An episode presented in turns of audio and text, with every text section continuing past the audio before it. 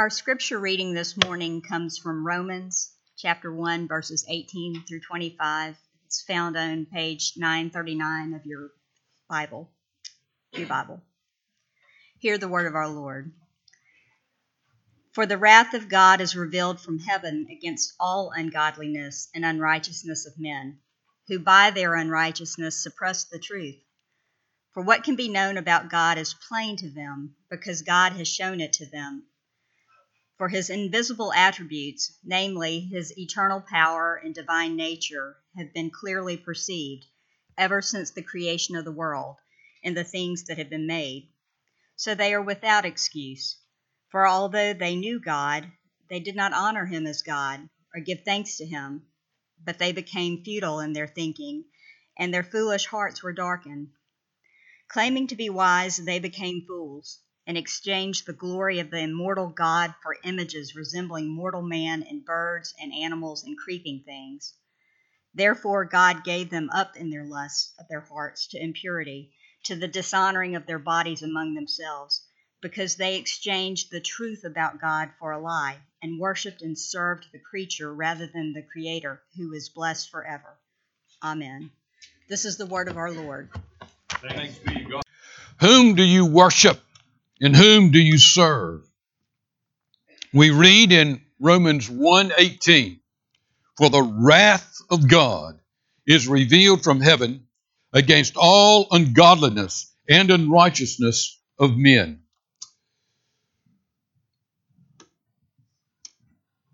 Most people don't like to hear the words, the wrath of God. Even evangelicals, even we evangelicals, avoid using that term in any description of God. The wrath of God. We think it's a very ungodlike term, don't we? God's a God of mercy. God's a God of grace. We read it last week in Exodus 34, 6 and 7. Remember? The Lord passed by in front of Moses and proclaimed, The Lord, the Lord God, a God merciful, gracious, slow to anger, abounding in steadfast love, abounding in faithfulness, keeping steadfast love for thousands, forgiving iniquity, forgiving transgression, forgiving sin, all of that. We love that. But then what's the next sentence say? We read it last week. But who will by no means clear the guilty? Well, we liked those first terms, didn't we? That's godlike. Those terms are godlike, but that last sentence, by no means will clear the guilty.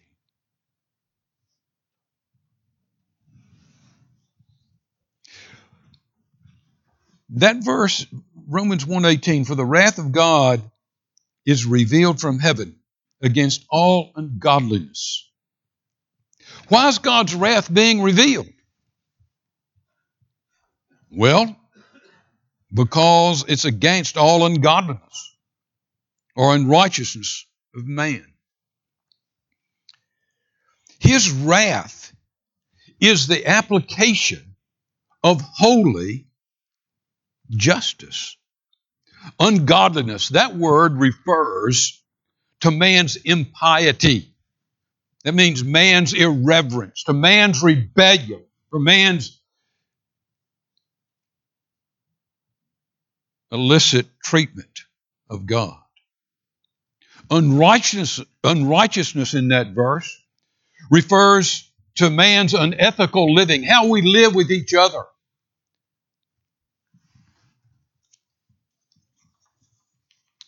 You see, what he's saying is there's a reason for the wrath. God's not just being capricious. He didn't wake up on the wrong side of the bed. It's not vengeance. It's not unjust anger. It's understandable anger. It's justice.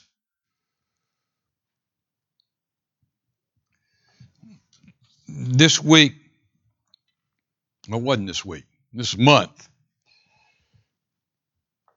in the month of February, I read of a judge's decision. I read part of the decision. I saw him deliver it on television. It was filled with a righteous indignation. It just wasn't a cold, monotone deliverance of a sentence. He was angry with the criminal. He was angry with what had been done. It was a heinous crime. And I agreed with the judge. I was glad to see the anger. I was glad to see the wrath. Well, it's all right for an earthly judge to do that, but God, you can't do that. No, no, no, no. Where did that judge got it? He got it from the ultimate judge. Paul began by focusing first. What was the first word he used to justify his wrath? Ungodliness, because that's the root of unrighteous living. Our adultery does not begin with adultery, with the love of someone else. Our adultery begins with impiety, it begins with a disregard for God. Our impiety, our lack of reverence for God, our rebellion against God, that is the source of our unethical treatment. It's a source of all of our sins. We don't have any sin in our lives that's not directly tied to idolatry. Now, how are we ungodly then? Mankind is apt to say, I'm not ungodly. I'm not justified. I'm not deserving of his wrath. Well, the attorney Paul begins to answer that statement. He, he says, It's revealed from heaven against the ungodliness, against the unrighteousness. And then he says, For, for this reason, for what can be known about God is plain. Look at verse 19. For what can be known about God is plain to them, because God has shown it to them. God's not hidden. It's not that they don't know He exists, it's plain. He uses the same Greek word. You see the word there that says, God, what is known about God is plain to them. That word is the same word that's used several words down, has shown it to them. In the, in the Hebrew mind, if they wanted to emphasize something, they simply repeated the word or repeated the sentence. And he repeats the word. It's plain. Who is God? God makes it plain. Well, you say, how's God make himself known? Look at verse 20. For his invisible attributes namely his eternal power and divine nature, have been clearly perceived ever since the creation of the world in the things that have been made. Now, he says God's invisible attributes, God's invisible characteristics, God's invisible qualities. They're invisible. He says they're invisible. Our attributes, our characteristics. I know Tyler. I know Rick Abernathy. I know Russ White. They're all different. They have different characteristics. Believe me, Tyler and Rick don't want to be like Russ. You know? They, they have different characteristics. And we, we can see each other's characteristics. But God is not sitting here He's invisible. He's a spirit, He has not a body like man. That's a beautiful play on words that Paul makes. Invisible. He says they're invisible. And then he says they're clearly seen. He had to smile. They're invisible? How, how do you see what, how do you see clearly what is invisible? He tells us. Being understood from what has been made. He's saying you can look at creation. You look at what He's made, and you can see what God is like. The universe is God's artwork. The tree is God's artwork. The lake is God's artwork. The ocean is God's artwork. The mountains are God's artwork. Look at the night sky. You see, you see the stars, you see the galaxies. What does that tell you about God? He's omnipotent. We talk about the universe, the solar system being thousands of light years away, other solar systems. We talk about how immense. I think our solar system is 27,000 light years away from the center of the Milky Way galaxy. It's immense, this universe. It tells us that God is omnipotent, it tells us that God is omniscient, that He's eternal, that He loves beauty, that He's vast. Psalm 19, 1 through 4. Memorize that. It will be a blessing to you if you memorize it. Because when you're out walking in the woods, when you're out walking in the neighborhood, when you when you're driving along the highway and you see the mountains or you see the ocean, you can say this verse. You can say those four verses. They're among the most beautiful verses in all of Scripture. The heavens declare the glory of God, and the sky above proclaims his handiwork. Do you realize what that's saying? The heavens are preaching the glory of God. Not just that God exists, that's not what Paul is saying. He's saying that when you look at God's creation, it doesn't just tell you that He exists, it tells you what He's like. The heavens declare, they preach the glory of God. The sky preaches His handiwork. Day to day pours out speech. What's that mean? 24 7. It's the message of the sun of the day, it's the message of the stars and the moon at night. It's a story of all, it's a preaching of all creation around us. 24 7 preaching universally. He says there's no speech, no, no language where this voice is not heard. The message is delivered universally. We send missionaries all around the globe delivering the message of the gospel, delivering the message of the cross, and we do well. We command, we, we are commanded to do that.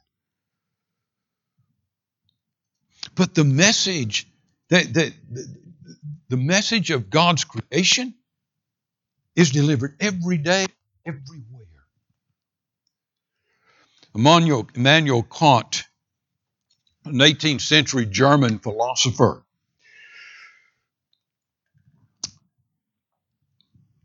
he taught in his philosophy that one could not look at creation and reason back to God. He erased the traditional argument for the existence of God by saying that, that one could not reason God from the creation.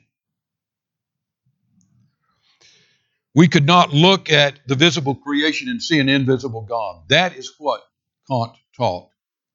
That's very much where secular philosophy is today. Paul stood opposite of Kant and said that you could not only see that there was a God, what this verse is saying is that you could see what God is like.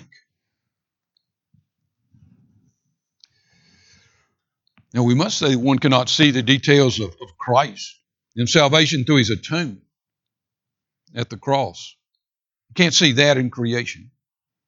God's creation may not speak to us of the cross, but it speaks to us plainly of who God is. You don't have to be a scientist to see it plainly. James Montgomery Boice, what a dear man, what a faithful man, one of the great prophets in this land in the last half of the 20th century. He said this. This is Jim Boice quote, there's enough evidence of God in a flower to lead a scientist or a child to worship Him. Paul would say, Amen. David would say, Amen. The Holy Spirit would say, Amen. There's enough evidence of God in a flower to lead a scientist or a child to worship Him. God says it this way there is no excuse. That's how the verse ends.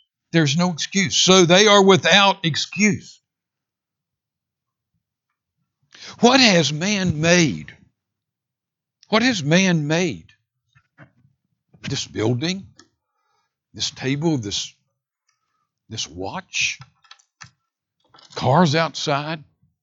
What have we made? What's mankind made that's more complex than an atom or a molecule or quarks or planets or solar systems or suns or black holes. Man's inventions are trinkets compared to these things. But what if I told you that that maroon car out there, that just happened, just came together, just by chance. All of my everything just sort of flew together. Didn't have anything to do with mankind making you would have me committed. An astronaut enters a faraway solar system and lands on a planet. On this planet, he sees buildings, no people, no life in the sense of human beings. He enters one of these buildings and he sees beautiful paintings of scenes from all over the galaxy. In fact, he sees one colorful painting of Earth. He radios back to Earth and tells them what he's found. And the communications command center just goes berserk. Life has been found. We're not alone. And the astronaut is astounded. He says, What do you mean? There are buildings here, there's, a, there's art here, but but there's no life. I mean, they, they, these things just happened. These paintings don't prove an artist. These buildings don't prove an architect. The command center would laugh at the astronauts' lack of understanding. The headlines all over Earth would read, We're not alone. Someone else is here. Folks, that's exactly that's exactly what modern man has done. That astronaut did it. Immanuel Kant looked at something far more complex than buildings and paintings. And he said there's no evidence that it was created or designed by God. Paul said, I beg to differ. The Holy Spirit said, I beg to differ. God built the evidence into His creation. You see, what have we done with that evidence? Here is the impiety. Here is man's impiety. Here is my impiety. What do we do with it? Look at verse 21. For although they knew God, they did not honor him as God, but gave but give thanks to him, or give thanks to him but they became futile in their thinking, and their foolish hearts were darkened. They saw evidence and they buried it.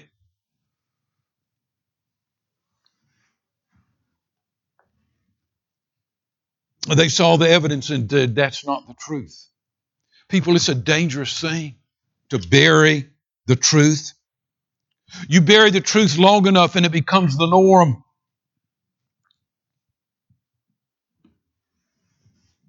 Our culture says, says proudly, defiantly, a woman has the right to terminate the life of a baby growing in her womb in accordance to her convenience. In fact, if somehow they're accidentally born, we can still terminate that life.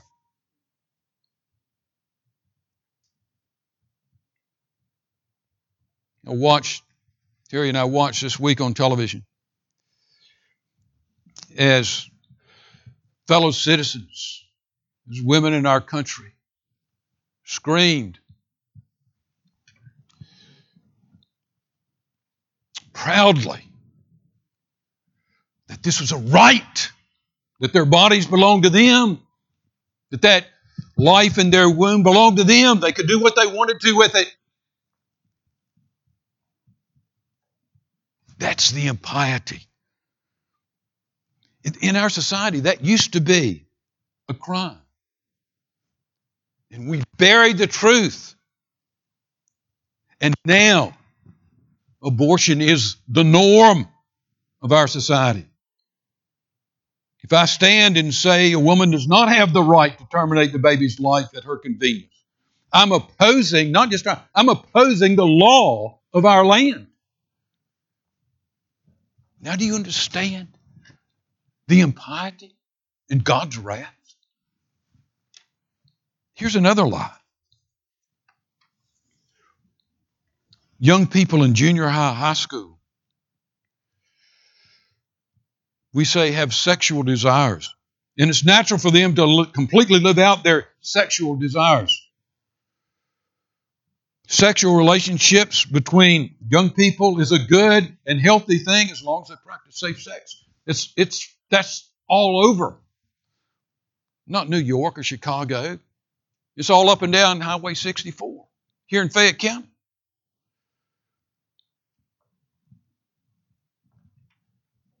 turn to Scripture. God created the sexual relationship for marriage. That's archaic. That's antique. That's out of date. Can't listen to anything like that. That's not cool. That's the impiety. Listen to me, teenager. Listen to me. You bury the truth, and the lie will become the norm.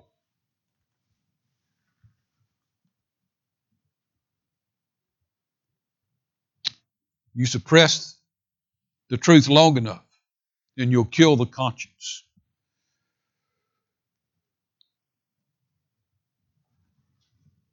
Paul said it this way claiming to be wise, they became fools. They exchanged the glory of the immortal God for images resembling mortal man and birds and animals and creeping things. There's the impiety. Don't miss this. Look at it. Do you see it? There's the impiety. They exchanged the glory of the immortal God. Here's God in all of his glory the maker, the creator, omniscient, omnipotent, glorious. And they exchanged the glory of the immortal God for images. They made images to make to look. What did they look like? What did the images look like? Mortal man. They made images of themselves. They made images of birds and animals. They made an image of a, of a cow and said, That's God. They made an image of a sun and said, That's God. They made evidence, images of a snake and said, The snake's God. That's man's impiety. That's man's treatment of God. That's where all sin starts. Now I know what you're saying. Oh, John, we laugh, we laugh at this. We've grown out of that. That's primitive. We don't do that any longer. I don't have an image in my bedroom that I go bow down to. Don't walk into the house and bow down to an image. I'm glad you said that. Because Paul knows you and the Holy Spirit knows you. And so he wrote this. Look at verse 25 because they exchanged the truth about God for a lie and worshiped and served the creature rather than the creator who is blessed forever. He left image out of there, didn't he? He didn't talk about images and reptiles and animals there and birds. He simply says that we took things that God created and gave them the attention that is due to God alone. We gave the stuff God made the status that we should only give to God. Do you know that God made money? Money's not evil, money's good. God made the economy, He made man. Man's the economy is not man's idea, it's God's idea. Things have value. We trade those things. God created power. He's omnipotent. He's omnipotent. There's no power like him on earth. You want to talk about ultimate power? God has it. He knows all about power. Pleasure. He made pleasure. Sex. He made sex. Sex was not man's idea. It was God's. And he made it not only for procreation, but he made it for pleasure. Clothes. Do you know that God made the first set of clothing? Adam and Eve leaving the garden. God said, hey, wait a minute. You're going to need some clothes. Hostile, it's a hostile world out there.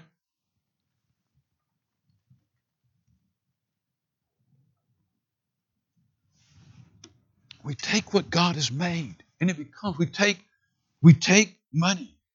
And that becomes we love money more than God. Power, we love power more than God. Position, we love position more than God.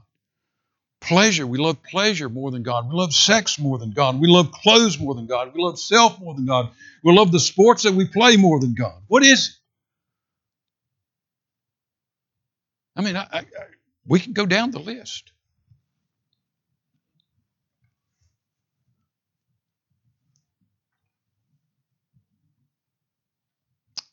Do you, as parents, do you worship your children? Do you give the, them the adoration and love that belongs to God alone?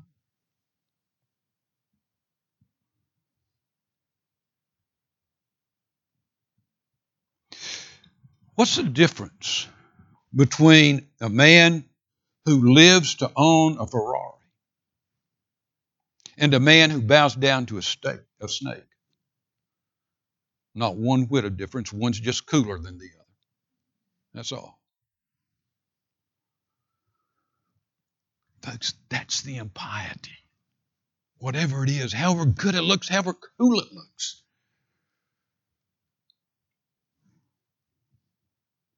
The wrath of God has been revealed.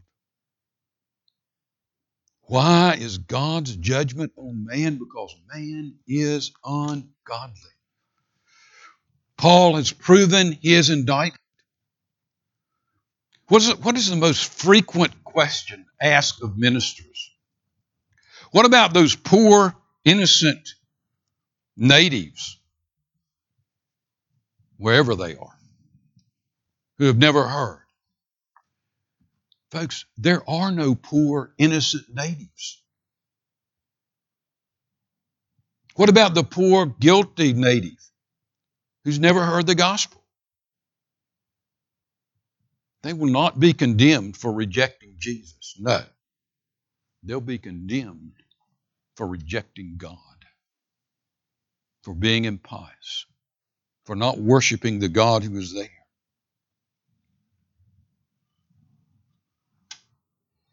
Man wants to be more, more than anything, man wants to accuse God of being unjust. We don't merit God's wrath. We're good. Man has treated his Creator with unbridled disgust. It's not just a lack of reverence, it's that he has reshaped God into animals. He's reshaped God. The angels are horrified at this into stuff.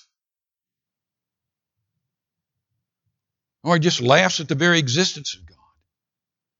If I treated, if I treated this nation, my home country, as I have treated God in my heart, I would be tried for treason and I would be without defense. If I treated my parents the way that I treated God, my neighbors would tell of my repulsive, inhuman behavior, and I would be without defense.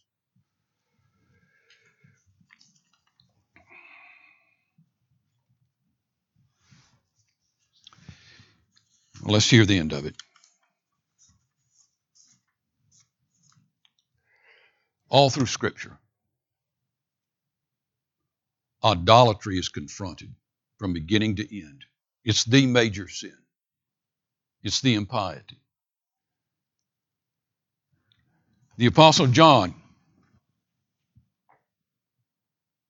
he wrote so much about the love of God. Wrote that wonderful gospel. Then he wrote this precious letter, First John, wrote it to a church, church like us. You know what? And he, he speaks in there about the incarnation. Great incarnation, God becoming flesh. Talks about God's grace and God's mercy and how faithful He is if we confess our sins. He talked about how we're to love each other and even love our enemies. Beautiful letter. Do you know how it ends? This monumental letter. Do you know how it ends? You know the last words of First John? What he said to this congregation that he knew and loved? He said, Little children, keep yourselves from idols. He, should have, he could have said, Keep yourself from impiety. What was he saying? Remember who God is.